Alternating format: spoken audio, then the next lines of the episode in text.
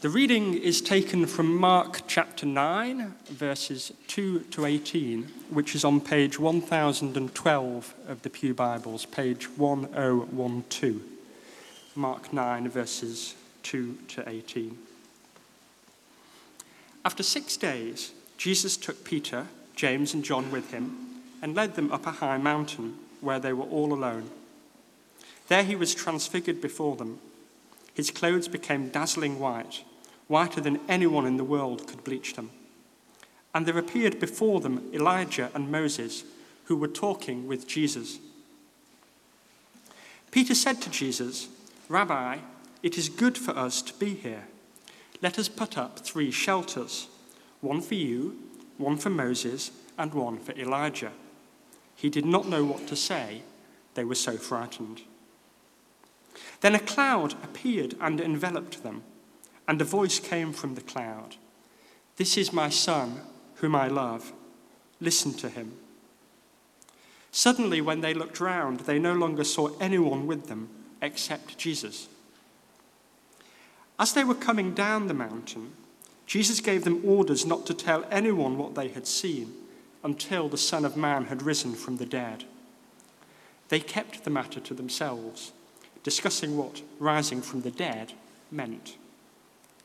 And they asked him, Why do the teachers of the law say that Elijah must come first? Jesus replied, To be sure, Elijah does come first and restores all things. Why then is it written that the Son of Man must suffer much and be rejected? But I tell you, Elijah has come, and they have done to him everything they wished, just as it is written about him. When they came to the other disciples, they saw a large crowd around them and the teachers of the law arguing with them. As soon as all the people saw Jesus, they were overwhelmed with wonder and ran to greet him. What are you arguing with them about? he asked. A man in the crowd answered, Teacher, I brought you my son, who is possessed by a spirit that has robbed him of speech. Whenever it seizes him, it throws him to the ground. He foams at the mouth, gnashes his teeth, and becomes rigid. I asked your disciples to drive it out, but they could not. This is the word of the Lord.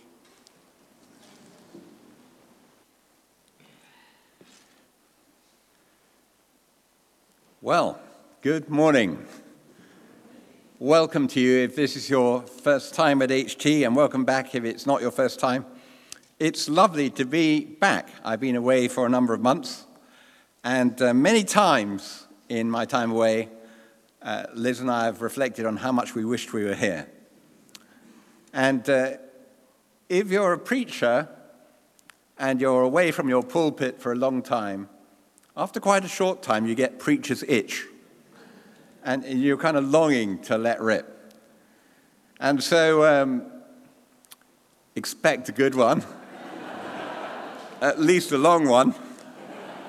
and there are all sorts of reasons for thinking hard about what to preach about today, knowing that yesterday we marked a, turning point in the life of Holy Trinity. We were celebrating the completion of Transform. And so it's only natural to think, well, what's it best to talk about just after that? And then I know, but you probably don't know, but I know that Monday is we celebrate remembering that it's Charles Simeon's birthday. That's a kind of nerdy fact that I love about him. And so it ought to be a good one for that reason. But more than that, really, this church exists for the glory of God. What can I preach about which will bring glory to the Lord? And I want to preach this morning about what happens when we see Jesus. So, would you join me in prayer? Father God, thank you for the chance to celebrate your presence together and to gather around you this morning. Thank you for the scriptures. Please, Lord, open our eyes and open our hearts to you afresh. Holy Spirit, come and reveal Jesus to us. Take the thoughts and the words I prepared and make them useful for you is our prayer together this morning. In Jesus' name. Amen. Our reading is from Mark's Gospel, and you might have it before you. If you don't, it's worth turning to Mark chapter 9. And uh, for those people who come to Cambridge and they study theology, when Mark's Gospel is put in front of them, they're told that scholars find there are a number of what you might call idiosyncrasies or tells about Mark's gospel in particular. A number of things stand out when you read Mark through and through and through and through until you're able to distinguish what marks him out as being different from the other gospels. And one of the things is there appears to be a number of observations in Mark's gospel which he records which have the air about them of being an eyewitness account. He notices things, he certainly writes things, which one's inclined to say, well, if you were just making this up, or if you were just recollecting what a few other people have said, you wouldn't necessarily include those. And my sermon today is on one such observation. Picture the scene that we had read to us about the Transfiguration. Jesus is up the mountainside and he's with three of his friends, Peter, James, and John. And we know that it was a most extraordinary encounter, a deeply mysterious episode, a close personal encounter with God the Father, no doubt, during which he is transfigured and turns whiter than white. And Peter, James, and John are bemused by what's going on. Jesus has a conversation about his departure. And then he returns down the mountainside and he walks straight into a complete mess. The disciples, the remaining disciples, those who had been at the bottom of the mountain, without Jesus, without their three leaders, Peter, James, and John, are struggling, failing, in fact, in the face of a peculiarly resistant demon in a young man. And the man's father is pleading for help. And most usually, that's where our focus goes on those two stories the Transfiguration and the Horlicks in the Valley, if you like. But this morning, we're not going to look at either of them particularly. We're going to look at this standout verse, which is so short, it's easier to miss than to notice. In verse 13, as soon as all the people saw Jesus, they were overwhelmed with wonder and they ran to greet him.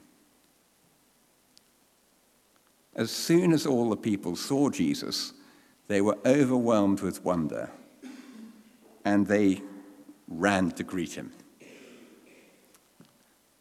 And so the subtitle of this sermon is this Why Our Church Buildings Will Soon Be Far Too Small Again. As soon as all the people saw Jesus, they did two things. They ran towards him, and they were full of wonder. Time and time again, this is the pattern of Scripture. Think about it with me.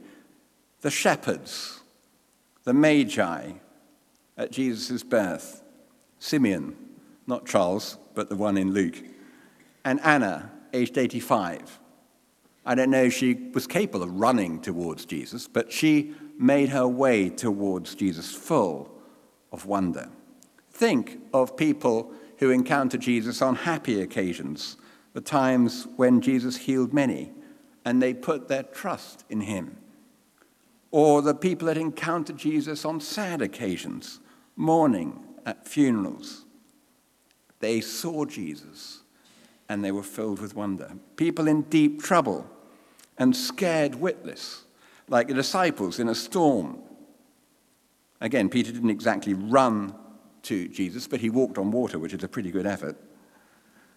People who fell, felt let down and perplexed, Mary in the Garden of Gethsemane, two travelers on the road to Emmaus.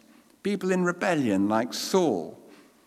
People evidently searching for God, like Zacchaeus up a tree people who had been broken by what life had thrown at them or by bad choices that they'd made in life, like the woman of Samaria at the well on her fifth husband, or the thief being crucified alongside Jesus. People who thought their lives were going pretty well, actually, and all was honky dory, like Nicodemus, a member of the Jewish ruling council, or Simon Peter and Andrew, who owned a fishing business. Whenever these people saw Jesus, they were drawn to him. Well, to be faithful to Scripture and to our experience today, not everyone runs towards Jesus when they see him. Some people will choose to run in the other direction. But there is always a reaction. I suppose when you stop to think about it, this crowd that we hear about and read about, particularly this morning, I don't suppose they were a typical crowd. Because for a start, they had to go out of their way to get to the mountain that Jesus goes up. Now, that might have, might have been Mount Tabor, it might have been Mount Hermon, no one's quite sure. But secondly, they had to be a patient and persistent crowd because they stayed at the foot of a mountain while Jesus was up it. they didn't just wander away. But when they saw Jesus, they ran towards him. The Son of God has the capacity to draw people to himself. The Son of God will always draw people to himself. It's in the nature of things. It's always going to happen. It's, it's like if I were to take something and just drop it, you'd be surprised, and so would I, if it did anything other than just hit the ground, because we know that's the law of gravity. It happens. You can bank on it. And you can bank on it that if people can see Jesus, they will, they will change. They will change. I love it that in the list of people that I just referenced, you can read it forward, sideways, backwards, upside down, however you read it, and you ask yourself, what do they have in common? And the answer is nothing. You can't predict who it is that will turn to Jesus. There is no such thing as a religious type. All the students coming to Cambridge in the next few weeks, all the grown ups coming to Cambridge, you can't predict, I can't predict what the reaction will be when they come and encounter Jesus Christ. You know, many is the person who has tried to put off this kind of inquiry, saying, I'm not the religious sort. You won't find me in church. Well, a lot of us have had to eat our words after we've seen Jesus Christ. And not only can I not discern anything in common that would predispose these people in their personality or their chemistry or their DNA, there isn't any particular common denominator about their situation either. We can't tell whether it's when life is going well or whether it's challenging that people will turn to Christ. All I know is when people see Jesus as he really is, they will get drawn towards him. And I wanted to make that something that we really notice today. Because I want us to have confidence as God's family here that God is not a thing of the past that is a kind of blast from the past that's long gone and out of date and rather irrelevant for people who like that kind of thing. Not a bit. He's alive and well and still drawing people to himself. And he will do in Cambridge and wherever you are. Now, I'm assuming that for the majority of us in this church this morning, you know this. And probably at this point, you're thinking, fair enough, you know, we believe it too, and we fully intend to bear witness to Jesus to the people we meet. And we fully pray, prayerfully hope this is going to happen, that God will draw people to himself. You're encouraging us, Rupert, to look outwards. We get it. We're on board. Point taken. Good. Here's the second point don't just look outwards to be encouraged, look inwards and ask yourself this question When did you last look at Jesus and see him and run towards him? And when were you last filled with wonder? Because this, as I understand it, is not to be a once in a lifetime experience, something that we hark back to in days of old. It's a recurrent experience. Every time we see him afresh. we run towards him. What is it that makes you run towards him today? You know, I, have been reflecting on this, and I consider that actually over time, in each of our lives, our reasons will change. Our perceptions of Jesus will change. What it is that we find most desirable, most attractive, most assists us in our worship will change.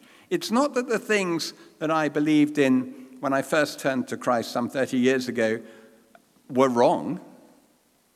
It's not that I was too young to know better. It's just that one of the lovely things about Christianity and following Christ is you grow into it, you don't grow out of it. You come to appreciate more and more of the many facets that are found in Jesus Christ. I make no secret of the fact, and you'll hear me say it again and again, that one of the things that first drew me to Jesus Christ was the cross. His enormous love for us upon the cross. I still believe that. I'm still thrilled by it. I still feel God says to each of us, I love you this much. And I want everyone to know that. Definitely. But it's not just that God loves us on the cross that thrills me. I think, you know, it's, it's so acceptable to talk about the love of God because it feels, it sounds like a kind of cozy blanket that you can pull over yourself when you're cold. You know, the beginning of the uh, energetic sermon at a royal wedding was all about the love of God. Well, of course, it's great to know about the love of God. But I also need to know about the forgiveness of God. The forgiveness of God, which is a very large part of the gospel message. And actually, without understanding how much I've been forgiven, I will never understand how much God loves me.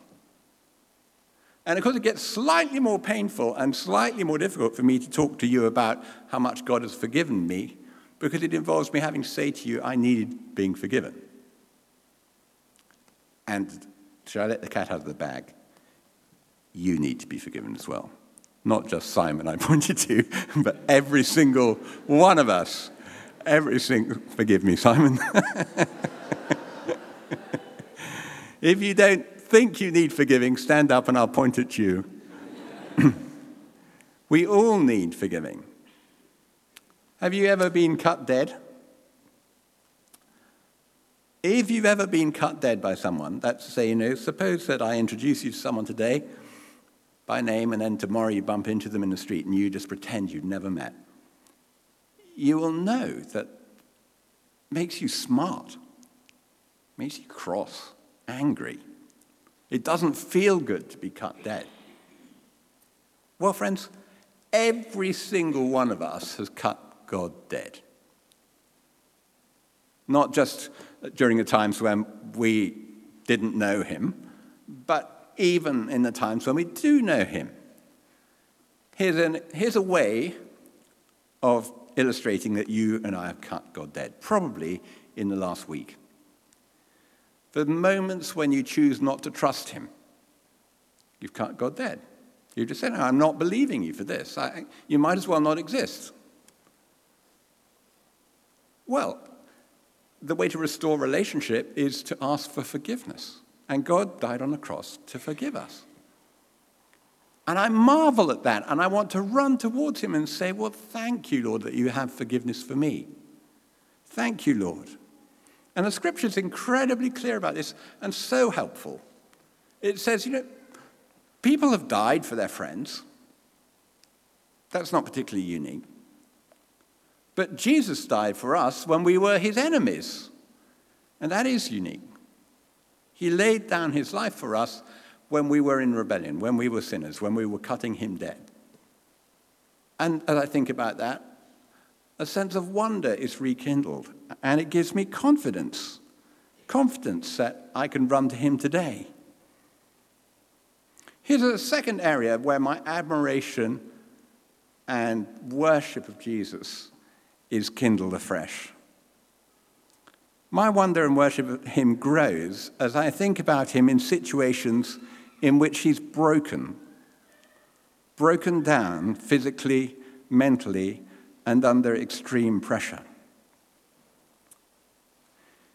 It's not difficult to imagine crowds running to Jesus when he's the miracle worker, when things are going so well, when he's turning water into wine, when he is stilling storms, when everything seems so good. But have you noticed how amazing Jesus is when things are falling apart left, right, and center? Have you noticed his amazing patience, kindness, and ability to look outwards as his life is crumbling? Do you remember that on the way to Jerusalem, where he knew he was going to suffer, where he knew exactly what was going to happen, he told the disciples about it? Do you remember that he stopped because he heard blind Bartimaeus crying out, and he had kindness and gentleness for him? Do you remember that in the Garden of Gethsemane, even when the rabble came to arrest him and were in the process of arresting him, when Simon Peter cut off the ear of Malchus the thug, Jesus healed him. What kind of a person does that? Do you remember how Jesus reacts when his closest friend, Simon Peter, is so puffed up and conceited and over self confident? And Jesus calls him aside and says, I need to tell you what's going to break you, Simon you're going to prove yourself totally faithless. But I've prayed for you. I'm for you. And when you recover, strengthen your brothers. I marvel. Don't you marvel at the kindness of Jesus, the grace of Jesus that shines in that brokenness? And it makes me so grateful because it makes me believe, or easier for me to believe, when my life is not so great in this world, when I have screwed up, when I am making a hash of things, even then I can run towards Christ and wonder. And then there's a third area that I'm just increasingly grateful for, and I spend a lot of time thinking about. I'm grateful for the risen Jesus. When I think of Jesus, the conqueror of the grave, I'm filled with wonder and I want to run towards him. I'm going to talk some more about this on Tuesday night when we have Growing Together.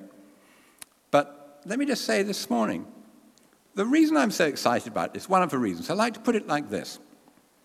Suppose I meet you and you're a brain surgeon, and you're regularly operating on the most fragile, intricate, territory of the human body successfully. Well, if you were that person, I would trust you easily to remove a splinter. Because you'd have it in your capacity. If you can do the hard thing, you can do the easier thing. Okay, I wasn't sure you connect with that, so I'll try another one. Suppose you're a doct- you have a doctorate in mathematics. Suppose you're a quantum theorist. Well, I would trust you with my five year old's homework if I had one, because I believe you'd be able to do it. You're going from the most difficult to the easiest thing. Suppose you climbed Mount Everest in the last week and you come to Cambridge, I would trust you to walk up to the top floor of the Charles Simeon Center. This is just logical. It's just logical. If you can handle the very hardest thing, then the, the easier things you can be trusted with. And I believe in taking on death itself, Jesus is tackling the very hardest thing.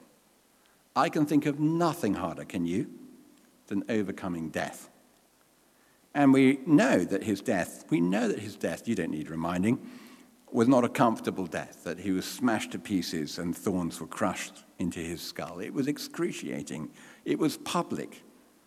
And he was very dead when he was taken down from the cross. There is no doubt about it. But three days later, he rose again from the dead. Now, if he can do that, what is there that we can't trust him with? An anecdotal story is told about three people in France who were having a conversation about whether they could start a religion that would be popular and maybe spread around the world. And they decided that was a good game to play. Let's go to our different homes, meet up in a week's time, and discuss what our best religion could be. And two of them got into a heated discussion, and the third chap was pretty quiet. And after a while, they asked him, Well, why are you so quiet about this? And he said, Well, I've been thinking about this. How about one of us dies and three days later is raised from the dead? Do you think that could catch on? Well, of course, it's such a big ask, isn't it? it it's, it's such an outlandish thing for God to do, but God did it. God did it. And He did it for your comfort and for my comfort, so that we might, when we see Him, be full of wonder and run to, towards Him. No wonder that those who meet the risen Lord were filled with wonder and run towards Him. Mary in the garden, the disciples in the upper room. Even Thomas, so reluctant and skeptical, is satisfied at last.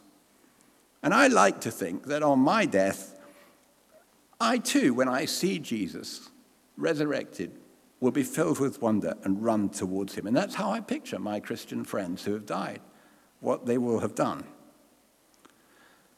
So as I move to the closing point, it's this it's a question, really. What will bring us in sight of Jesus? What would bring you and me more in sight of Jesus? And what can we do to help people catch a sight of him? And this is a terribly short section of the talk because I don't think I'm going to say anything that you haven't heard before. It's so disappointing, I'm afraid, my friends. It's so disappointing that the way that we fall from seeing Jesus is so pedestrian. It's so average. It's just what happens when you don't tend to your faith well.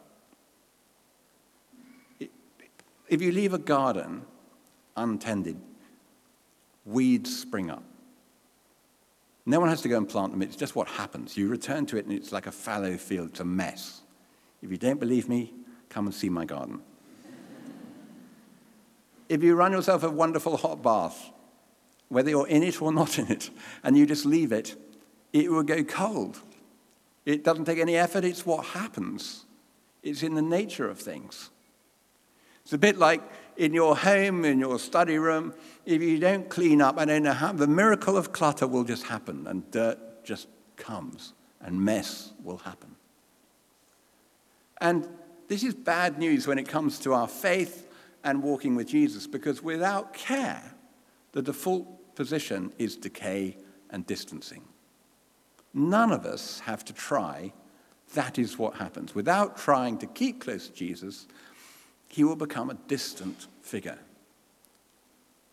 And I'm sure there are many of us in, in this building, I think I'm probably in there too, where if I set an enormous challenge to say, if you do this, you'll rediscover, you'll reconnect with Jesus, you know, go and climb Mount Everest, for goodness sake, we'd say, right, I'm on the trek. But when I say to you something like, make sure you have a quiet time, you're thinking, boring, heard that before. Oh, I knew it would come back to this. Well, it does. Jesus primarily reveals himself in the scriptures through the Spirit. So if we cut ourselves off from the scriptures, decay is going to happen. Jesus primarily and principally builds up our faith through one another, through the fellowship of sharing with other people who know Jesus and who are walking close to him. So if you have not yet joined a small group, you are definitely making life harder for yourself. This is God's provision for us. You are here worshiping the Lord on Sunday. So, you know, I don't have to tell you about that one. But it's a key part of what it means to keep Jesus in sight. There are very, very simple things that we have to do to fan into flame the life that should be within us. You'll notice this morning I made sure that we have a space cleared here on the right to make prayer ministry easy to happen because it's a priority for us that we will pray for one another in this church. We will ask the Holy Spirit to help one another. It's part of what God has given us as His provision. And don't worry, there's still some room in the balcony, and we can still make other space. But it's important we do these very, very simple things to keep our faith alive. And if we'll do these things, we will get closer to Jesus. And I want to remind us this little point because I think it's so encouraging. Just as Jesus' love shone really brightly when he was under pressure, so extraordinarily, the love of God will shine really brightly in you and I just at the times when we would have thought we were at our most broken. Just at the times when we know we are cracked, the light will shine out. People are not all that interested in your successes, but people are remarkably interested in how we persevere under pressure, under so called failure, when things are not as we wish them to be. Just so happened that as I was having my breakfast early this morning, I was listening to Radio 4, and they have a religious program, and they were zeroing in on something that was going on. I've forgotten, I think it could be Blackpool. And they were interviewing a number of people. What do you think about Franklin Graham coming over to talk in Blackpool? And there were all sorts of uh, quite interesting ideas of what people thought about him coming. But by far the most compelling was a young man who, who said, I used to be a heroin addict. My life was completely messed up. I didn't know where I was coming or going, and I met Jesus Christ. And as far as I'm concerned, anyone who brings people to know Jesus Christ, I'm all for it. And you know, life spoke through that guy's testimony. Hope came into the room with that guy's testimony. He was speaking about a God who helps when life is falling apart. And we have a God who helps when life is falling apart. Every single one of us. I was thinking if we could gather together all the people that I referenced at the very start of this talk, if we could get Nicodemus and Peter and Andrew and Zacchaeus and the thief on the cross and Mary who met Jesus in the garden and the crowds who Jesus healed and the woman at Samaria, and we could sit them down and say, Please tell me how Jesus drew you to himself. Please tell me how your life was changed. Please tell me why you love him and why you wonder at him. A conversation would start that would never finish.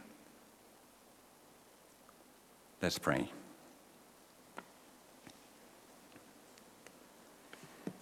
Thank you, Lord Jesus. Thank you that when we get in sight of you, we want to run to you. When we get to understand you and feel you and trust you, we have confidence in you and wonder rises. Please, Lord, draw us to yourself afresh. Both individually and as a church, we want the confidence to talk about you we want to see what would happen to Cambridge, to our colleges, to our friends, to our families. If only they could see you as you really are.